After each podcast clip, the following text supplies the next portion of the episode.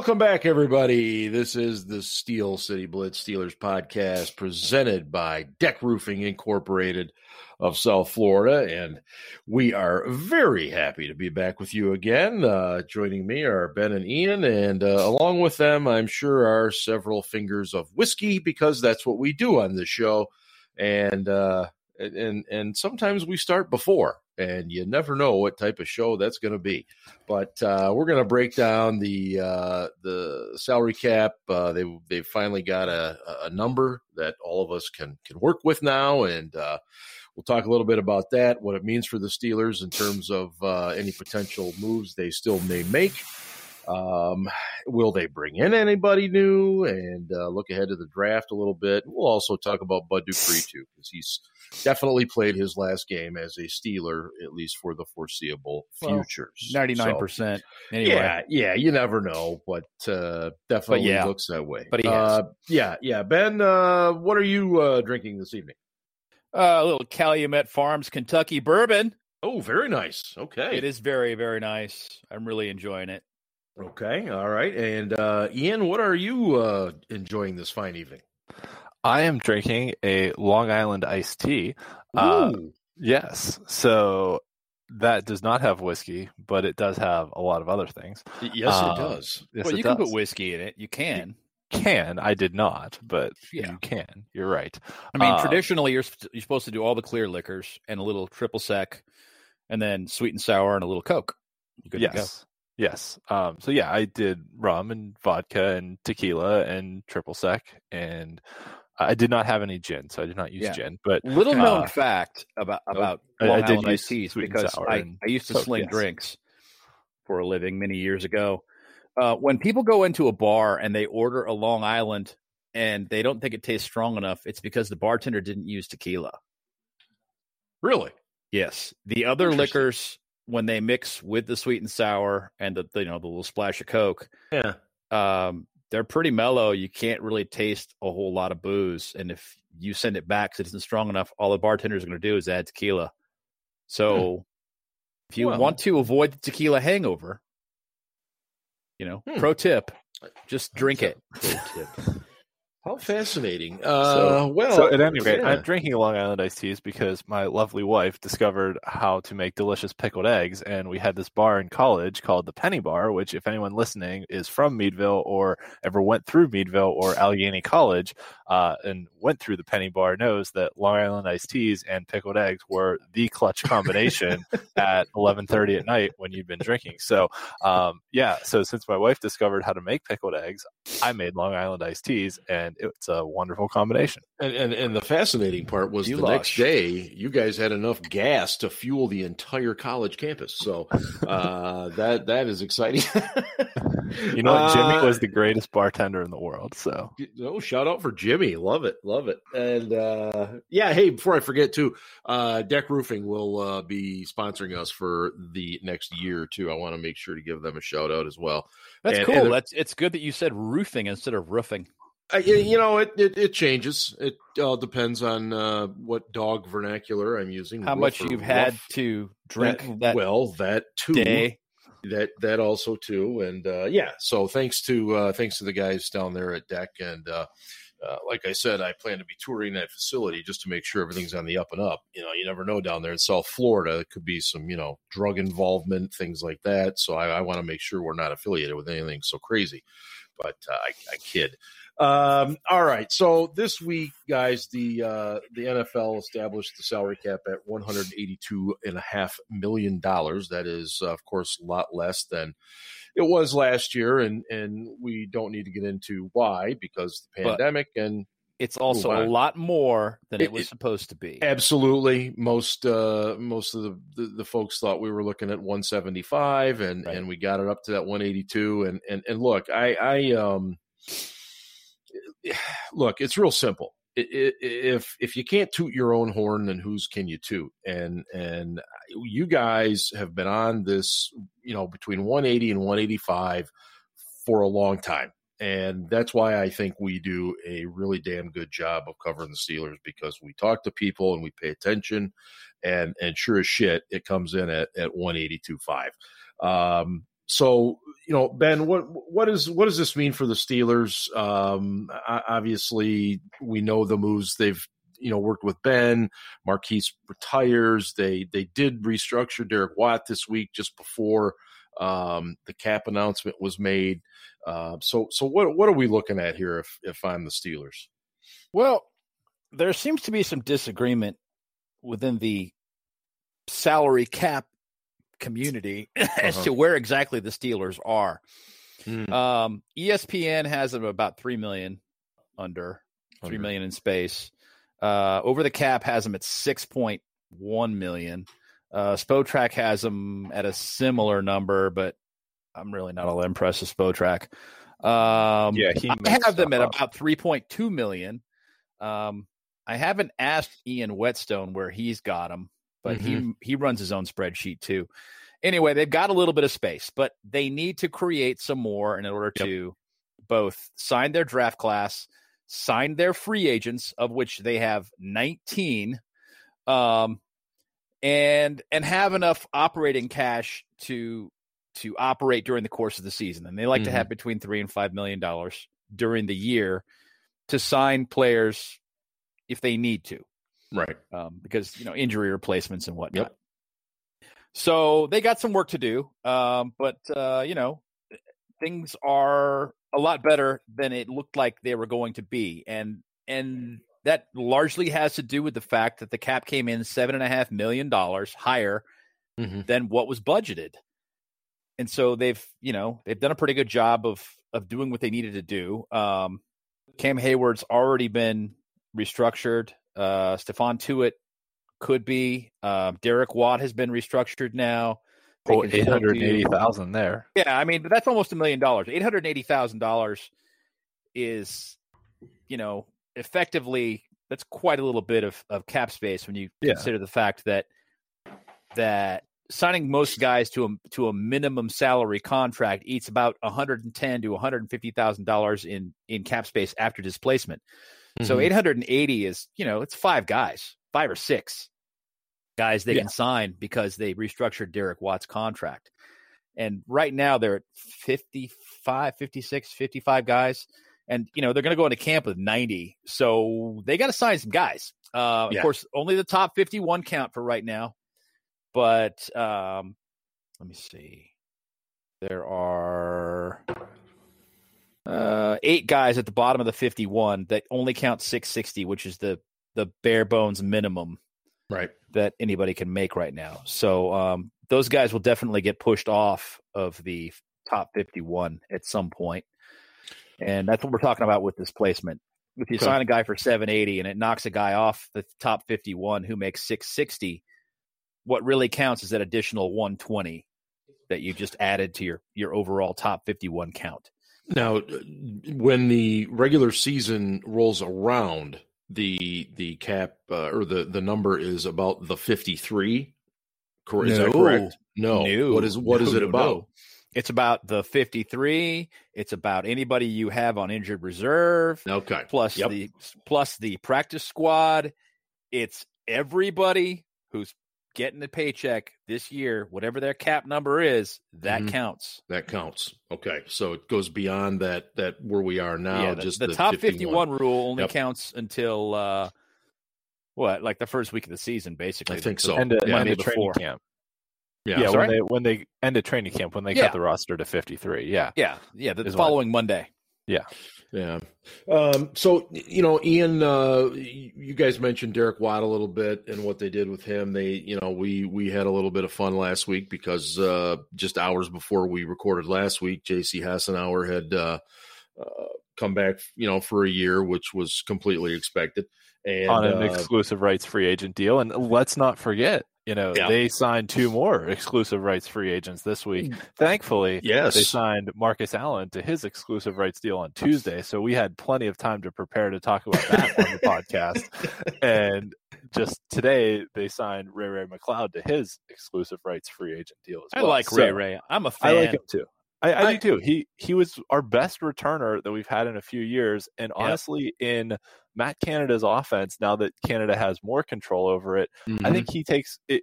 If they don't draft a true slot receiver, I think McCloud might see more offensive snaps this season than he did last year. I mean, because they did use him in some of those jet Yes. sweep actions, Yes. and when and the Philadelphia game was a perfect example that Yep. early in the game they were faking it to him and Philly wasn't biting. So like they're not going to hand it off to Ray Ray McCloud. What are they doing? and then they handed it off to him like two or three times, and one of them he busted for like 50 yards, and then all of a sudden Philly had to start respecting that action, and Conner suddenly had room up the middle where he hadn't had room up the middle previously because all of a sudden the defensive ends can't just crash the inside.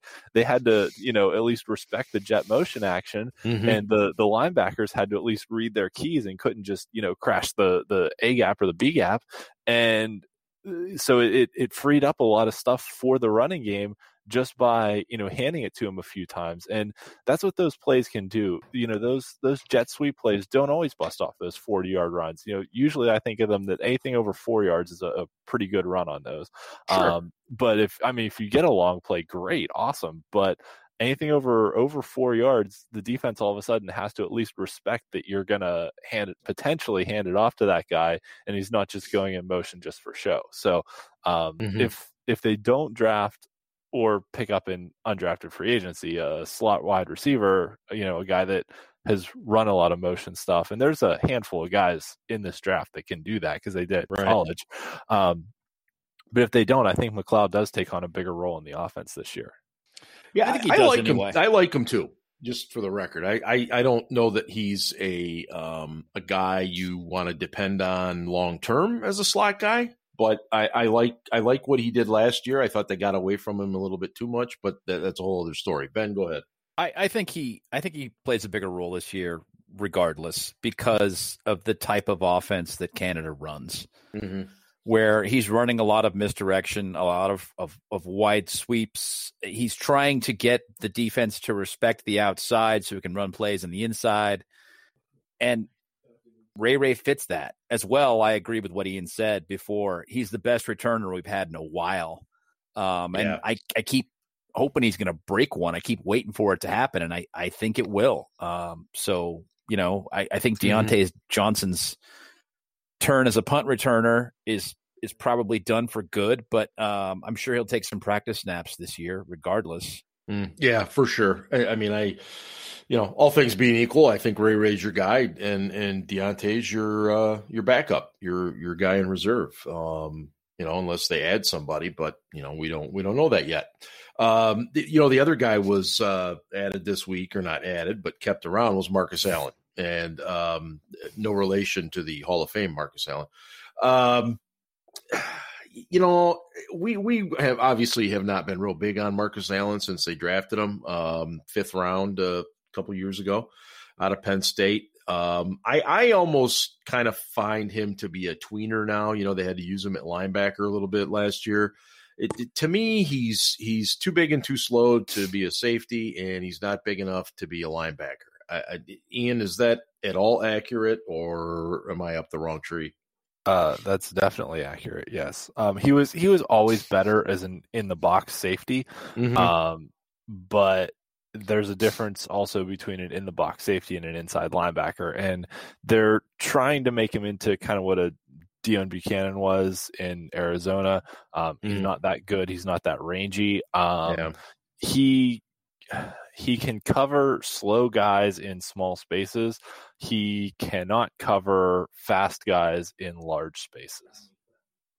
That makes sense. It, ben, I know you've been a long fan of his too. Uh, no, uh, yeah. Um, you know, eh, I hope he's successful because Absolutely. uh, you know, obviously I you know, I love the Steelers and I I want him to be a successful Steeler and if he is successful it benefits me because of that. But Yep. um I don't think he's a good safety and he's too small to play linebacker even on early downs. Mhm. Like second down, obvious passing situations, I wouldn't like him in there. Um, and he's talking about trying to gain weight, which I think is going to make him even slower, less athletic. Right. So I don't really think this ends well. Uh, I know a lot of people are rooting for him, and that's great. Oh, sure. Um, you know, good for you guys. Uh, but this is one more of those things that you can't just speak it into existence. You can't just keep saying the same thing over and over and over again and then Mm-hmm. hoping it's going to come true. Um, I don't know how he solves his lack of athleticism in the short area if he No, puts I- on weight. Couldn't agree more. Yeah, that's that's exactly my concern. More weight, less less speed, and less weight, less bulk. I, I mean, he's just he's a tweener. That's what he just seems like to me. Um, so I want to have a little uh, fun here, guys. I'm just gonna, and I'll start with Ian. I'm just gonna throw you a name, Ian, and you just tell me what you think his his short term future holds here. Okay, and the first one I'm gonna throw you is Vince Williams. What do you think his short term future is with the Steelers? Uh, I think he plays this year on the last year of his contract, and that's probably it. Okay, Ben, uh, on, on Vince Williams. I agree. I mean, if Vince, I've been trying to find out I know what it's the hard. story is with Vince for the the past I don't know two weeks. Um, you know, because there are a lot of rumors he could be cut, they need space, Mhm, blah blah mhm. blah. Um, looking at that, you know, he could they could create a what about four million? I Yeah, so. four million dollars in space if they cut him. Um, Yeah. and Robert Spillane is a, a lot cheaper option. Mhm. I don't think he's necessarily a better option. a lot of people disagree with me. I don't think that's the case. I think Vince is a very smart player. Um, I think Spillane is pretty smart too. Yeah. Yep. I just I don't think you can have too many of those guys. As well, you know, I Mhm. think Tomlin trusts him to be a guy who can call the defense if they need him to, and there's some value in that as well. So uh, what I hope happens Mhm. is that he plays this year and that they look at next year and you know maybe he comes back on a on a, a less expensive deal um, Yeah. because he's not going to have a, a big market for his services No. um, and let's be perfectly honest this is a this guy's a huge overachiever you know he's entering his 10th season and is it his 10th No, Oh, not his tenth. no I it's his think ninth ninth. Yeah. ninth season. ninth He's entering his ninth right. season. He was a a compensatory sixth Yeah. round pick, practically a seven. Shouldn't even have made the team. Not only did he make the team, he started some games as a rookie, He did. obviously due to injury, but started some games as a rookie, and you know performed okay and did enough to hang around for another seven years after the fact, and now he's going into his ninth year. So uh, you know Okay. this guy he's a success story and you you Mhm. want to root for that that kind of a guy an underdog uh he's not the best athlete on the team but he's a guy as a fan he's a guy Mhm. you want around I. I And he's let's one be of honest yeah. about something here Yeah. too. Is Vince Williams in the 1980s would have been a Hall of Fame player at linebacker because that dude is a damn thumper. good. He Yep. runs downhill and he just pounds guys. I mean, he's got uh, over 20 sacks as an inside linebacker. Is yeah, he's good at the sack Yeah, he's, I mean, he's an excellent can- blitzer. he can inside. run that good at that the cross blitz a gap cross blitz exactly you know as as good as anyone we've had since Farrior was here um and maybe you know Timmons too Farrior and Timmons ran that really well Mhm, together but mhm. um you know he's he- he's Yeah. done really well for himself he, Well, he tends uh, not to he tends not to overrun the quarterback when he Yes. makes that blitz you see guys overrun the quarterback and the quarterback just duck and get Mhm. under it Mhm. Vince comes to a point of balance before he makes the hit. He doesn't Good go for the big hit, and that's one of the things I really like about him is his is his tackling ability. He's as sure a tackler as we have on that defense, and it's because he's careful. He's not always going for the big hit. He doesn't. He's not trying to make a highlight reel. He's trying to stop the guy. Yeah, I, I I think that's a great point. He if he gets into the backfield on those blitzes, the, the quarterback usually goes down. There's not Yep. too many instances you remember him missing. Um, okay, so Ben, I'm gonna I'm gonna throw this name to you first. Uh, and and again, we're we're thinking what what do the Steelers do with him here? Uh, Joe Haden. Uh, well, I'd heard I don't know, about a month ago that Hayden was not going to get an extension. Mm-hmm. Um, I don't think they're going to cut him. Uh, he's got a a cap figure of about 16 million, but when you look at what's behind him, you know, the picture's not great.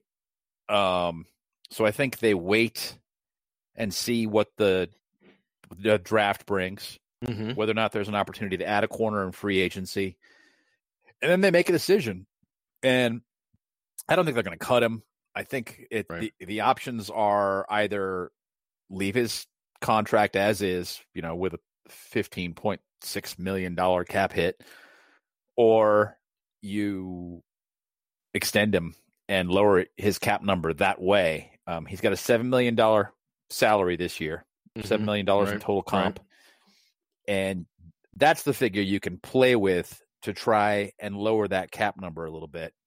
So they could probably very easily with a, a two year extension shave about five million dollars off that cap number, and that gives them some you know a, a Little sizable amount Yeah. of of operating space. Um, Yeah. Uh, yeah. I- so, you- you know, go ahead. Go ahead. Well, I was just gonna, yeah, flip it over to Ian. Ian, what, what's your take on Haden? Yeah, I think he's definitely here this year. Um, Haden is a guy maybe in that kind of Ben category that if they if they wanted to keep him for this year but pay him what he's due, they could consider using the voidable years, you know, on an mm-hmm. extension like they did with Ben. I don't know if you have to sign him to a legit extension extension. They could use, you know, voidable years, which we talked a lot about last week. So if anyone listening didn't hear the podcast last week, go back and listen to last week's podcast where we talked about voidable years. And the Steelers Yep. have never done it before. This is precedent setting for us, all that stuff. Um, but Haden's a guy who's nearing the end of his career. He's over 30, um, which is typically when cornerbacks start to slow down. Mm-hmm. Um, and you could tell last year he'd started to lose a step a little bit. So um, if they wanted to keep him this year but needed cap relief and still wanted to pay him what it was due, you know, they could do the voidable years thing, which is essentially the same as just keeping him for this year.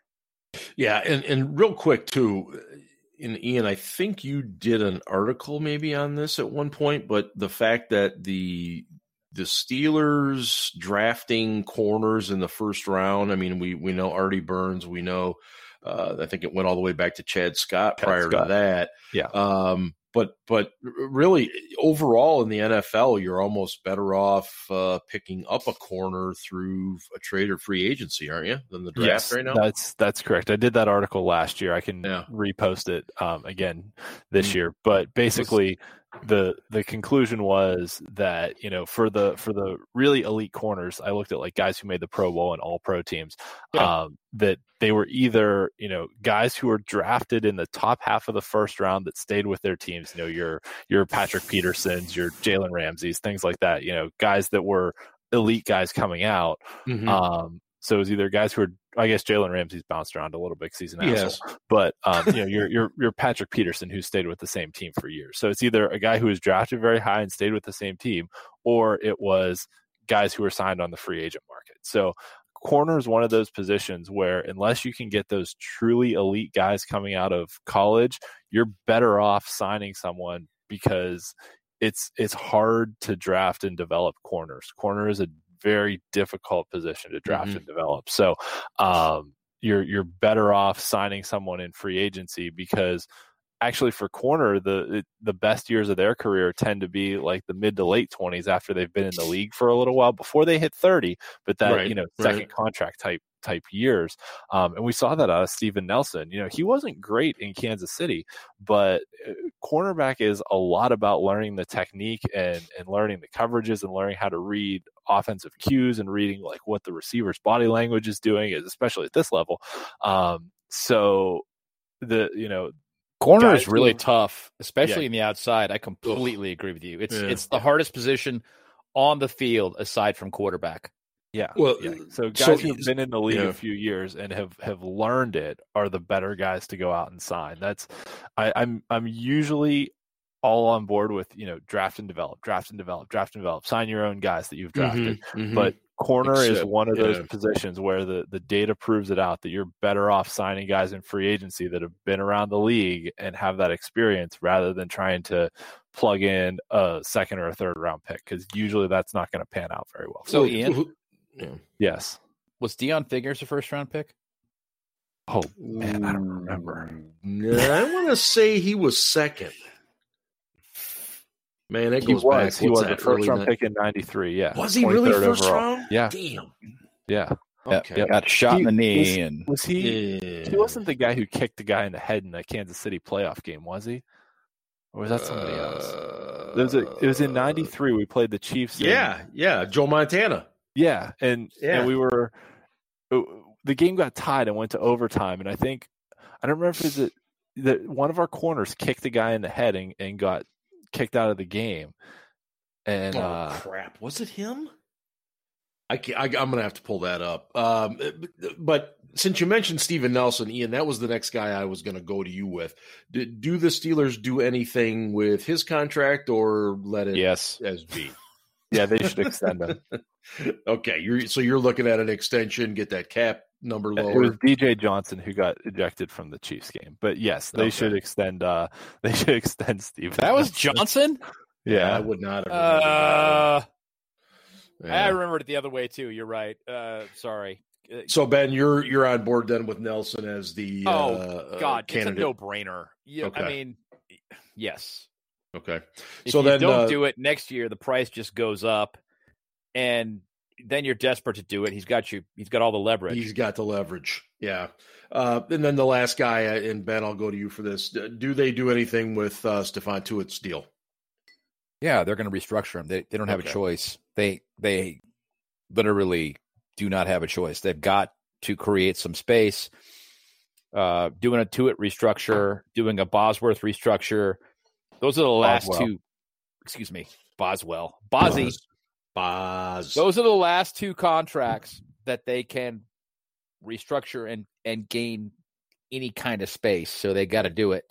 Um, and then you know you got a handful of other guys you can extend and create space. hmm And I would expect you know T.J. Watt, for example, has a ten million dollar cap hit. I would expect him to get a, a massive extension where he becomes the highest paid defender in the Yeah. NFL, for example.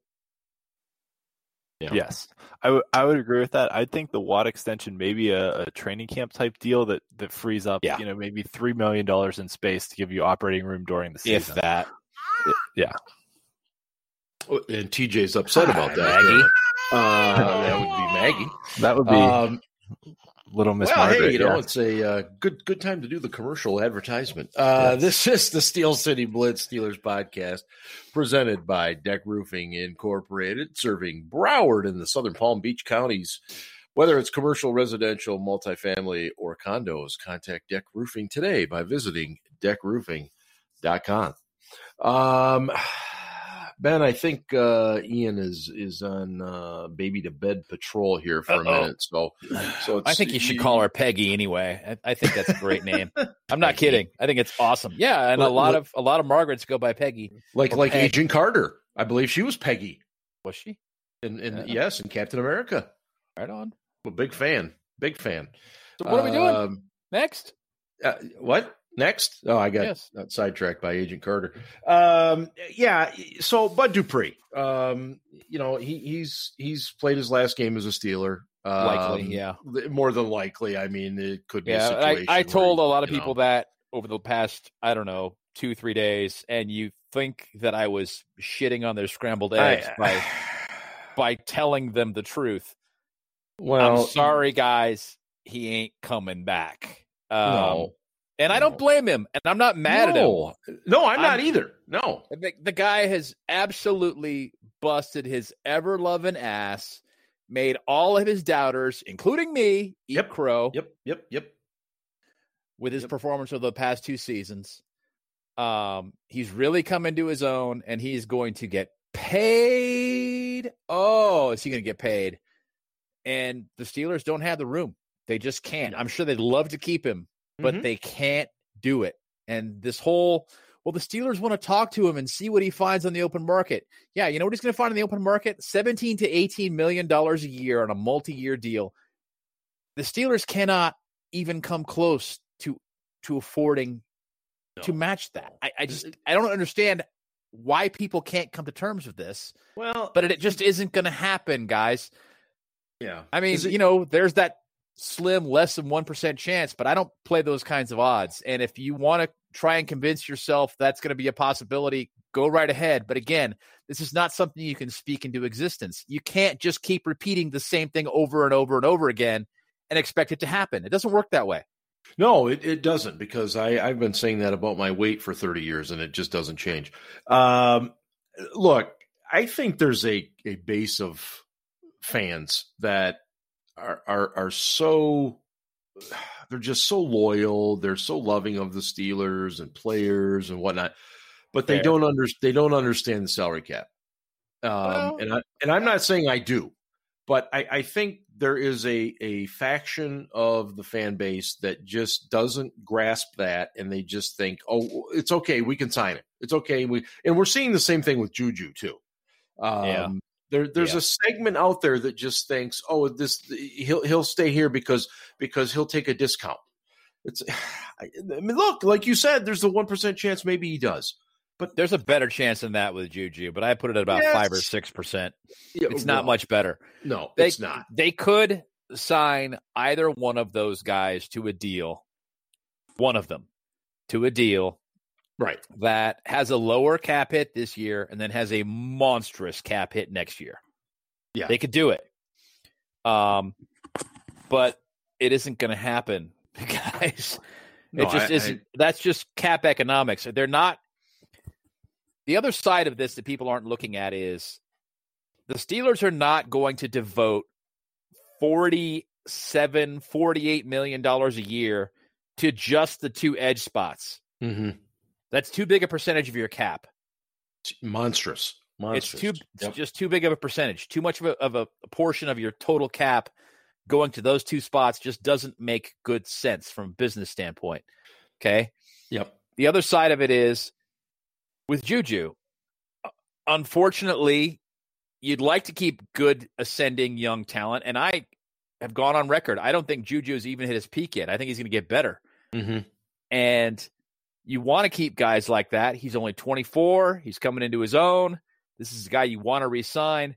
By the same token, he's earned the huge payday. Yeah. And they're really good at identifying wide receiver talent. And on top of that, they have wide receiver depth. Mm-hmm. They've got three more guys that are a hell of a lot better than respectable that are still on the team, that are still signed. And they have needs at other positions along with a tight salary cap. So you just you take right. all of that into consideration and it just points to Juju's exit. It just does. It, it, I, I, agree with you, and and I and I will get back to Bud Dupree because I a few comments on that, but but this just kind of popped into my head. You you mentioned that eh, there could be a possibility where you sign him, and and the cap hit this year is not not too bad, but next year it, it's big, right? Could could the Steelers do something like that with the expectation? And to me, it's almost like gambling, but with the expectation that that there will be some normalcy, the fans will return, and and and the cap will just explode next year. Is is that possible? Well, no. Yeah, I mean, no, the cap's not going to explode next year. I mean, the the the you have a high end estimate for what the cap could possibly be, and you consider mm-hmm. that you know a new TV deal could factor in, and but I mean all stadiums have a maximum capacity. So you right. you know even if you're at full 100% capacity for every stadium next year, which you're not going to be because there's places like Cincinnati that exist, um, and the Steelers don't play there every week. The Bengals do, unfortunately. Um, so um, they're, they're, not going to sell out all the time. Um, right. But even if you had 100% capacity, you can estimate what those numbers would be, and it's not going to cause a cap explosion. Okay. So even a, a, new TV deal, anything like that, no, it's it's not going to cause a cap explosion. Um, you know, I'd say best case scenario for 2022's cap, you'd be looking at like getting back to you know 198 to 200 where we I were agree. this year, Mhm. um, and, and that's like best possible case scenario um because there you, you never know once we get to the fall there still may be some you know capacity restrictions and and things oh, like I'm that sure. I'm sure. um, so it's just one of those you know you never know kind of yeah. deals so Well, I, it's I It- just wanted it's going to be an there. issue for a while because we've talked about this before. But the the four billion dollars in revenue that were lost last year, they're going to spread that loss out over the course of four seasons. Mhm. So even if there is a big increase in revenue as it relates to 2021, which is how they're going to calculate the 2022 cap is based upon 2021. Um, even if there is a big increase, you're still going to see some dollars lost being Mhm. realized on the 2022 cap from the 2020 season. Does all of that make Okay. sense? Okay, so Yeah, yeah. you know, eh, eh, uh, let me put it another way. Um, the trajectory of the NFL salary cap pre-COVID Mhm. was by 2025 the cap was supposed to be the estimates were 260 to 265 per year per team. Yeah. Unreal. Unreal. Okay, and they're celebrating yesterday that by 2025 now the cap could be 250 million. Well, it's still less than it was going to be. Yeah, no, that's a good point. No, it is. Um, you know, Ian, before you jump back on, we were just talking a little bit about Bud Dupree and the fact that, you know, I, I know from my vantage point, and Ben alluded to it. I, I mean, I, I was really kind of uh, down on him the first couple of years. I, I just didn't see a first round guy. And, you know, to his credit, he completely busted his tail. He worked at his craft, I think, more than anything um, and and became a really really good player who absolutely deserves to go get paid, and and I think that's what's going to happen. But uh, what what what are your uh, thoughts as as Dupree departs? Uh, do you, do you see him getting the big payday, and do you see him being uh, as successful? Yeah, um, he, despite missing, you know, half of last season with an injury, he had the eighth most sacks of any player in the league over the last two years. So if you combine the last two years, TJ Watt had the most, and Bud Dupree had the eighth most. So, um, yeah, he's he's been really good the last two years, and you know we've talked about this a lot on the show that when you're drafting pass rushers, you're better off drafting athletic but raw guys and letting them develop than you are drafting guys who were highly productive in college but not super athletic. We saw that. I mean, Jarvis Jones versus Jarvis Jones? Dupree is the perfect example. Yeah. Jones was extremely productive in college and not very athletic versus Dupree, who I think his best year in college was what five sacks, six sacks, something like that. Um, but he was tested extremely athletically and had that upside and that potential. So you're you're much better off gambling on athletes that will develop and trying to develop them in the pros rather than guys like eh, outside linebacker is a weird position. Like just don't don't look at college sacks, don't look at college production. Yeah, Look- that's right. Look Yeah. at athleticism. And that's that's your gauge for how they'll be as an NFL player. Look No, at three it- cones. It. Yeah. Yeah. Yeah. Look at three cones specifically. Look at the three cone. Mm-hmm. Mm-hmm. TJ Watt's three cone was otherworldly. Yeah. Teams No, should was. have known that he was going to be a guy who could turn the corner the way he does. They should have known, and they let him. that's a good point. They let him last until late in the first round, and the Steelers were the beneficiary of that. What, Uh, what's really cool about yeah. that is that Dallas, the pick before, took um, Taco, Taco, Charlton. Charlton. That's, That's right. last year. absolutely right. poetic. Absolutely poetic. Fuck you, Cowboys fans. Well, and and the Packers like needed an edge rusher. they did. and they he was from friggin' Wisconsin. Yeah. And I don't even remember who they took that year. They might have traded out. Did they trade out that year? I Um, don't remember. and then like Atlanta took Takk McKinley like four picks Yeah. before us. That's the one we Uh, thought we were going to end up with. Yeah, Miami took Charles Harris, who has six and a half career sacks.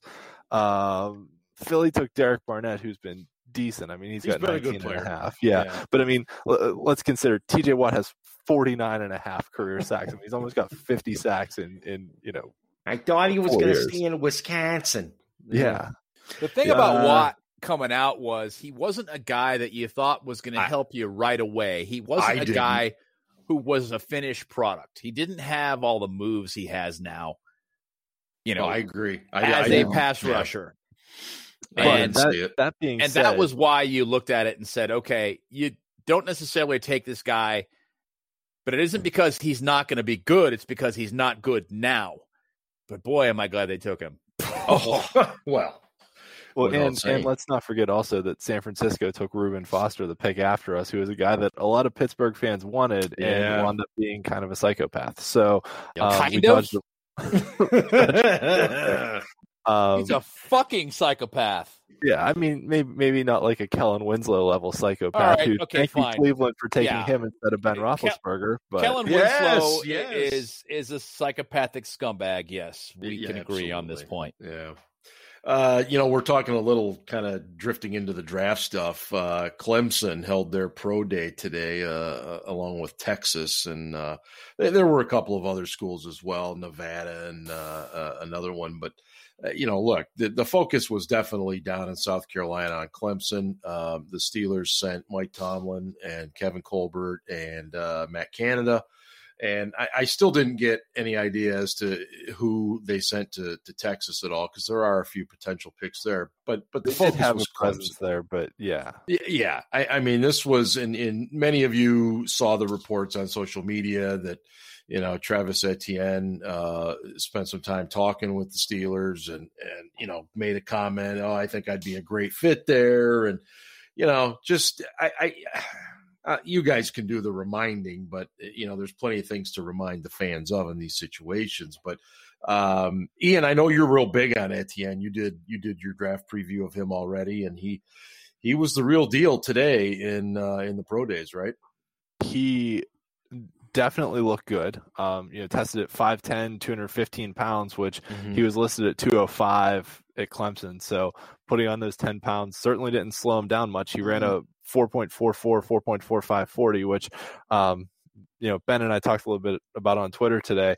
Um, so of of guys who are 5'10 and at least 210 pounds, mm-hmm. um, the, the Pro Football Reference has data going back to the year 2000. So the last 20 years, um, for guys in that category, so 5'10 and at least 210 pounds, that would have been the like fifth or sixth fastest 40 time um, amongst that group. So that was definitely fast. Um, the one thing I'll say about Etienne though, and, and, I noticed this a lot on tape, mentioned it in the, the draft profile I wrote, his speed is a lot of straight line speed. Um, there's mm-hmm. not a whole lot of wiggle, but once he once he finds a crease, I mean, he is gone. You know, you're you're not touching him. He's not getting yeah. caught from behind. Um, but you know, if if you're going to bring him down, you got to bring him down within the first couple steps. He is, from what I've seen, one of the best receivers out of the backfield of anyone in this draft. Yeah. Um, and you know there were there were some complaints about his blocking, and Clemson did run a lot of sort of run pass option offense stuff, mm-hmm. but one of the things I had trouble with watching his tape was, you know, if it was like a, a you know they they sort of do the RPO thing, fake it to Etienne, and and Trevor Lawrence would pull it back, and Etienne would kind of like hover behind the line, and then like roll out in a pass pattern as a as a check down option, and got a lot of right. you know receptions there. He did a really good job, sort of finding finding openings against defenses, you know, working himself open. He didn't just go there and stand there. He'd he'd work open. He's a really good receiver. He's a really good route runner out of the backfield too.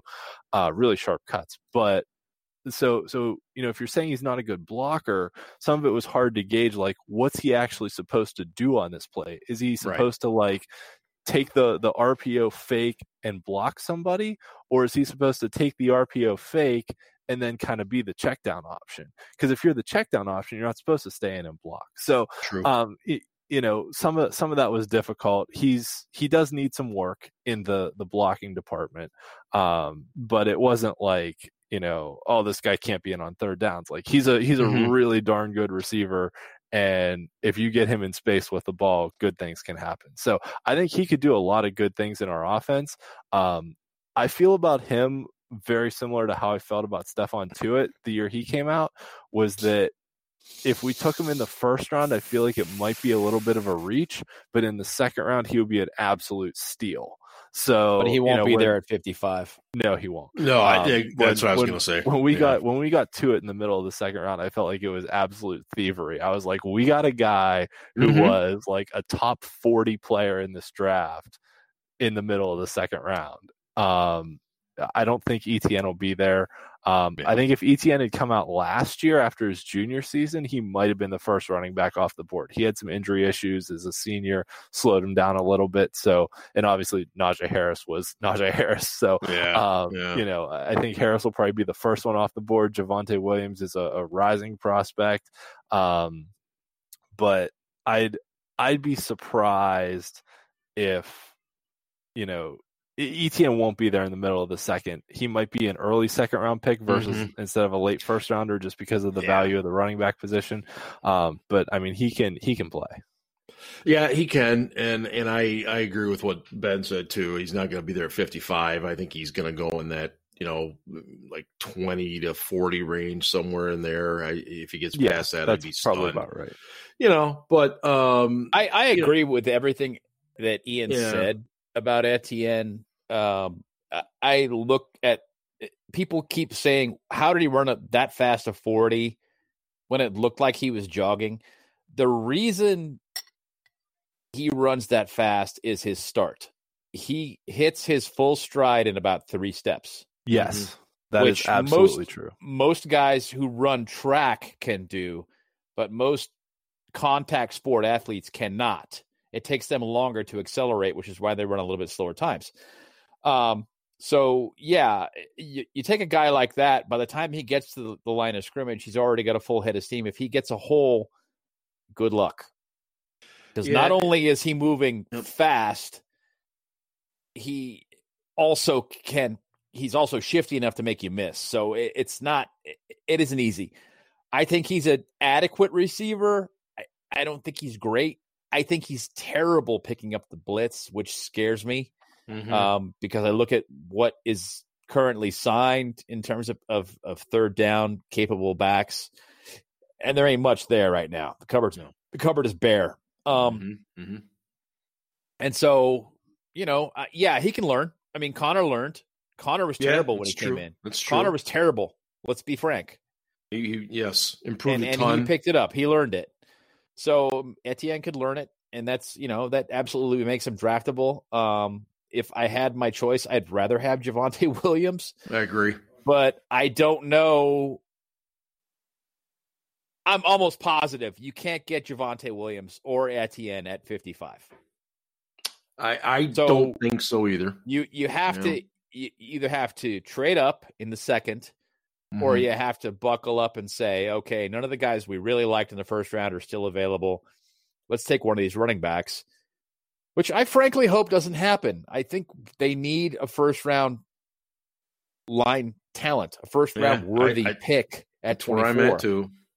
So Now, now, Ben, I, I do need to ask you though. You you mentioned uh, that Etienne is not so good at pass blocking. Is that something you you picked up from from watching him, or did you just hear about that? no, I, I picked it up from watching him, and it's a little scary. Why? Well, uh, Mark Pitt is Bayless today Yeah. uh, uh, said that he heard that Etienne wasn't very good at at uh, pass blocking. Oh yeah, I saw that. Yeah. Yeah, a lazy I mean, fucking take. well, you're supposed to cover the world of sports, and you're just like, well, I heard that he's not real good. I heard he's not very good. I, mean, you know, I hear things too, but I, I, I'm Bayless. not. Yeah. Uh, by the way, Mark is referring to Pony. yeah. For any of you who pay attention to the gaslighting sports tweets in the Pittsburgh region, um, I couldn't yeah, resist. and and Ian lit him up, and if know. he didn't, I was getting ready to. I, I retweeted it. I was just like, "Yeah, okay, that's good. We're gonna retweet that." Come on. Oh, it's it, it was it was entirely Skip Bayless because he does the same thing. You know, he doesn't watch anything; he just comments on it. You know, it's oh so lazy. The dude's highlights are right there on YouTube, and and I agree. The the one other thing I'll say is that, that Ben is right. Etienne has that hits the line at full speed Yeah. kind of look to it. I also did a, a profile on uh, Chuba Hubbard, Chuba Hubbard from uh, Oklahoma State, and that guy's got the long speed. He he blows people away, but he has a much slower acceleration than Yes. Etienne. Like Etienne looks like he's shot out of a cannon. Like, when he hits the line of scrimmage, is already going full speed. Yeah. He gets Yes. he's really he literally is one of these guys like Willie Parker who needs 18 inches Oh, of, of daylight. Yep. If you give him 18 inches of daylight, he's going through that hole and you may not have an opportunity to tackle him at all. Yes. They're, the, the the Steelers obviously, you know, were were focusing Etienne, but but there was also a, a receiver down there named Amari Rogers who who is a, a, a real tough slot type kid. Um, there's a lineman down there that escapes me that could be Uh, kind there are of a lot a, of guys at the- Clemson. Jackson There are. Carman. are- Carman's yeah, line. Car- you think I mean, Uh, Rogers Rogers would be Yeah. an ideal pick, but again, right? you know, is well, Rogers actually could be there at 55. Yeah, he's a slot receiver though. I mean, Fifty five, I think for sure. I, I I don't know that he's there in the third though. no, he's Yeah. he's not. If you want him, he's you're gonna have to take him Pr- a Yeah, little bit earlier than that. yeah, But yeah. I mean, he from a talent standpoint, that guy could do some damage. Oh man, I, I was really impressed with him during Senior Bowl week. He he was catching balls in traffic, he was taking shots, and he was hanging on to Yeah, the ball. So I he is a I like field receiver. He is a guy who catches the ball and then makes people miss. Yeah, He Yeah. tested it. He he came in at 5'9", 212. I mean, that's like Deebo Samuel type numbers. That like he's Mhm. small but bulky. He's built and like a running back. Yeah, yeah, yeah, yeah, He is absolutely built like a running back, but he's shifty. He's a lot shiftier, and he runs. Good obviously, routes. he's a receiver, but he runs Yep. a lot prettier routes than than a running back. He Yeah. runs Yeah. better routes than Le'Veon Bell, who ran pretty good routes. Yes. Um, you know, guys, before we wrap things up tonight, I, I did want to mention a, a story that uh, broke. Uh, I think it was yesterday. Uh, yeah, we're getting there. We we've been at this almost an hour already, believe it or not. Oh. and um, the uh, uh, the the story was that allegedly the Chicago Bears had had internal discussions Oh, about about Ben Roethlisberger, and um, How is this news? Well, It's it's, news, news. because it, it's it, it not news. The it's Bears just quarterback situation is awful because they up. traded up Okay, to but draft but, Mitch but Trubisky. that, that aside, let, let's just talk. Let's just talk about teams in general and the way they manage their caps. There's a guy on every single team who is a director of, plo- of pro player personnel, and what he does is nothing but look at other rosters, the other mm-hmm. 31 rosters, Yep. and say this guy could become available. This guy, this guy, this guy, this guy, this guy, Yep. this guy, and then hands a list over to the GM who goes back to the coaches and the other scouts Mhm. and says, "Hey, what do we think of this guy? What do we need?" And let's talk about the possibility that if this guy either gets cut or you know asks for a release or whatever Mhm. else, Mhm. Do we chase him because they they want to have that contingency plan in place in the event that that happens before it ever happens. So the Bears discussing Ben Roethlisberger potentially becoming available means exactly dick. because I'm sure the Bears were not the only team who did it. No, I, I I I know, but but the the part the other part that that gets me And- here is it was reported by who Ian.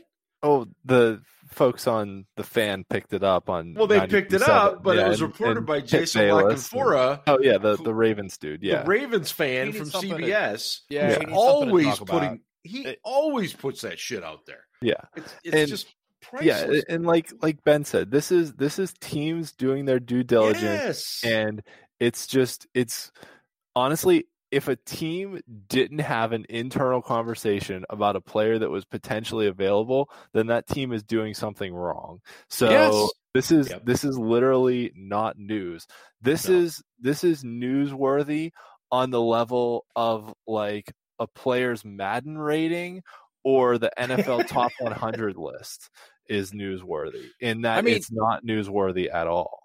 There are so many conversations that go unreported. I'll just Yeah. give you an example. Kevin Colbert, I guarantee you, calls 31 teams hmm every offseason and discusses the players on their roster and what they might take in trade. That doesn't mean he's going to trade for those players. Right. That means they're having a conversation. And that GM asks him the same thing about his players. Mm-hmm. And Mhm. all of the players are discussed. Now, don't get me wrong. If somebody calls and says, "Hey, what do you want for TJ Watt and trade?" Colbert's going Right. to laugh, or Right. he's going to he's going to ask for something outrageous. Oh, yeah, I'll trade him. Uh, You just need to give me your next six first round picks and uh, two of your best young players, and you can have him. Well, it, but the the point though too is is as we've said many many times on here, um, in in reference to that is that you always pick up the phone. You, you, you never know. You never know. even- well, and that was part of the thing, though. They didn't even they didn't even like talk to the Steelers. The the No, story no, was they no. had internal Right. conversations. It's it's a guy means- walking down the hallway saying, "Hey, Fred, uh, you know Roethlisberger could come." Nah, nah, nah. Okay, all right, good. That's what it was. That was the conversation right there. But that became news. That became news, and and ninety three seven picked it up, and oh my god! Oh no! Now it's a thing on Twitter where people are saying, "Yeah, Oh, if sure. Ben had become a free agent, the Bears were going to sign him." Well, no, that's not even right. all. They just they had internal conversations. We don't know what the result of those conversations were. Could it, it, You know what? It probably even took place between two guys sitting in the stalls in the bathroom at Soldier Field for crying out loud. I, I mean, internal conversation. It just it, ah, we are in such a crazy world these days. You know, guys. Next week, um, when we do this, it'll be uh, the day after St. Patrick's Day, but uh, perhaps more importantly, it'll be the beginning of the new league year, and uh, guys will be signing in different places. And uh, you know, it won't be likely a real big deal for the Steelers because you know I, I fully Well, we will have uh, the legal tampering period, so we probably Yes. will already have lost some guys, well. That's where I was In- unfortunately going. including Bud Dupree and Juju Smith we'll Schuster. probably already know the fate of those guys. I'm thinking by then, if you know, we might we might even know by end of this weekend um, with the tampering and stuff getting going on what Monday, I think technically. Um, so, any uh, any parting shots from you uh, gentlemen this evening? I'll let you go Uh, first, Ben. I, I don't know if you have any. I, I don't know if uh, Uh, I don't know. one. no, I I mean I Yeah, could always throw out the you know. No, I- I'm not going to do that. Um, go fuck yourself, Baltimore. Uh, no. Ah, well, there Uh, uh, just kidding. Really, I'm I'm really just kidding. Uh, you know, I yeah, I hate the Ravens, but I I absolutely uh respect them as as uh, a a great competitor to the Steelers. Um, but uh, you know, I, I, it's going to be a weird off season. There's going to be a lot of It already has sadness. Yep. Um, I, you know, Art Rooney has said this is not a rebuilding season. Rebuilding is not on the cards. Yada yada yada. Blah Mhm. blah. I think the Steelers will field a competitive team next year. oh, for Um, sure. I think there there may be some regression next year. Um, but you know, eh, I, my- I'm hopeful that a little more adversity in the middle of the season next year hmm will lead to a better finish. You know, They're it, due. They're due kind that. of kind of felt like um uh the Steelers toward the end of the season kind of felt like they could just show up and be the Steelers and they would win.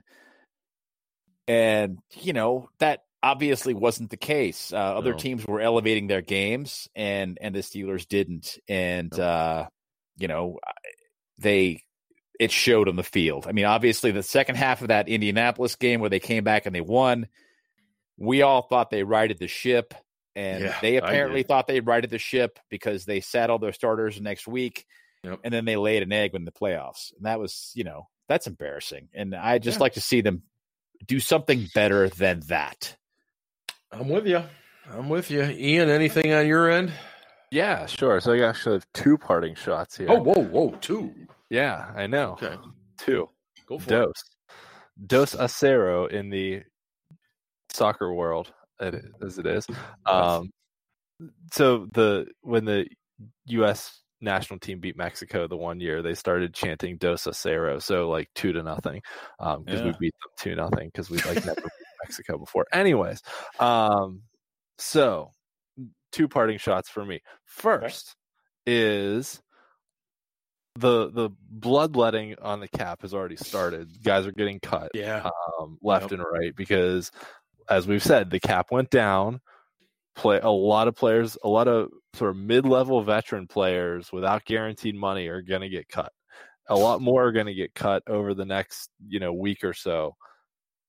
So, as a caution to fans, the Steelers cannot sign every single player that gets cut. So just because a player gets cut does not necessarily mean that the Steelers are going to sign him, regardless no. of whether or not he used to play but for us. Ian, or he Ian, was from Pittsburgh. Can't like, they sign whoever they want to a minimum salary one year deal and just make them earn it? I mean, technically, yes, but the player has to agree to play for that. Oh, wait! You mean so, the player has to agree to play yeah, on the team friendly deal? Yes. and may not necessarily do it, even th- even though it is the Pittsburgh Steelers. He may not necessarily agree. Correct. So wow. Yeah, so so that that is earth shattering. It is. I know. Brace yourself for this. Um, but you know there there are some guys out there like say Jesse James who would make a decent number two tight end at a relatively small salary if we're able to afford him. Now he's coming off a very large salary in Detroit. Big, so um, yeah, he's set financially. Yeah. So, you know, there are some guys who are intriguing, but everyone who gets cut is not going to be able to be signed no. by the Steelers. We're not going to sign Patrick Peterson and Janoris Jenkins and whoever else to all restock our secondary. Right. Um, so yeah, just keep yeah. that in mind. We can't We're sign not, everyone. No, that no. said, that said, signing guys who are cut doesn't count against comp picks. So against the comp pick formula, whereas signing guys who are street free agents does. Um, and that leads me to another point that, you know, if Juju signs a big deal, if Bud Dupree signs a big deal, I mean, we could potentially have, you know, two third round comp picks next year, mm-hmm. plus additional comp picks if Villanueva signs somewhere, if Conner signs somewhere for a couple million dollars.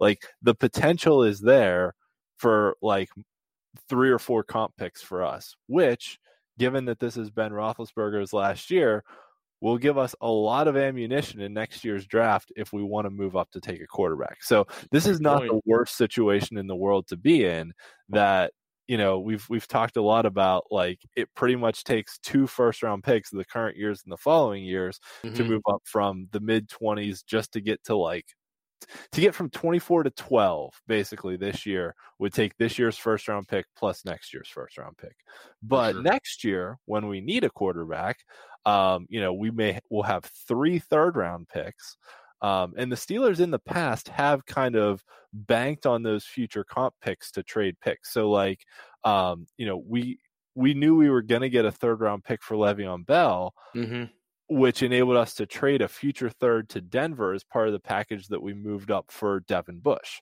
So, um, you know, we had traded that future third to Denver, knowing that we had another third round, or uh, assuming we had another right. third round comp pick coming. But I mean, Bell's contract was such that it was a, pretty much a certainty. So, you know, we'll have the ammunition in next year's draft. Yeah, but you can't thought. trade those comp picks until they're actually awarded. So, like right. this year, we couldn't say, "Yeah, we'll trade you two third round picks next year," because we don't have two third round picks next year until those comp picks are actually awarded. So, um, oh, and I just saw that the Chiefs released Eric Fisher, who um, both of their again, tackles. Yes, yes, um, and Mitchell Schwartz. Yeah. Mm-hmm. Um, so uh, although you know, given how Patrick Mahomes had to play in the Super Bowl, I'm not sure releasing offensive lineman was the best move for the Chiefs. Um, okay, so that was that was my first point. Was we can't okay. sign everybody that gets cut. My second point is don't overreact to what fans of other teams say. Uh, you know, we talked about Jason La Canfora being a, a, Ravens guy and from Baltimore. There was a, a, you know thing floating around this evening from a an NFL Network guy who Yeah. uh, his header profile picture is of the Cleveland Browns, and he is very vehemently pro Browns and from Cleveland, saying that like you know we're in a post Steelers world now. So you know the the Bengals fans are on their shit again. Of you know there was one Bengals fan who I respect, Joe Goodberry, usually has pretty good opinions, saying like Right. Bud Dupree is not a good player. Like blows my mind. Mhm. Um, Yeah. so you know and and maybe he was trying to say that the Bengals run a 4-3 scheme and Dupree's better as a 3-4 doesn't fit the scheme but he blanketly said I don't want I'd rather have a good player than Bud Dupree which is insane because as we talked about Bud Dupree in the last 2 years has had the eighth most sacks in the league. So uh, Dupree is a good player. Um, he's developed into a really good player and will deserve every dollar that he gets in free agency which will probably be in the 17 million dollar a year range. Um, that said uh you know so don't don't overreact to what fans of other teams say you know when you see something ridiculous said about the steelers check the source and you know know where it's coming from. So those are my parting shots. We can't sign point. everyone and check the sources Yeah, no, I'm with you. I, I, I, I agree. You, you know, it's uh, that's the world of social media. Keep an eye on what's out there because everybody's got a hot take, and uh, don't don't always take the bait. So you don't have but to respond to them though. Absolutely not. especially you're- when they're fucking stupid and Well, frequently yeah. they are i mean i'm, I'm just gonna be frank. More often than not. frequently they're idiotic you don't have to respond to them you don't have to caption tweet fucking gab gowdy and give her the attention that she wants steelers fans knock that shit off jesus Yeah, I christ don't even. I don't even know who that is. I don't. that's like oxygen for that chick knock it off Yeah. Well, and that's a good place to leave it here, right there. Uh, we hope you've enjoyed the Steel City. i'm talking Blitz to you amanda Steeler podcast presented by Deck Roofing Incorporated of South Florida. And hey, go Steelers. ravens suck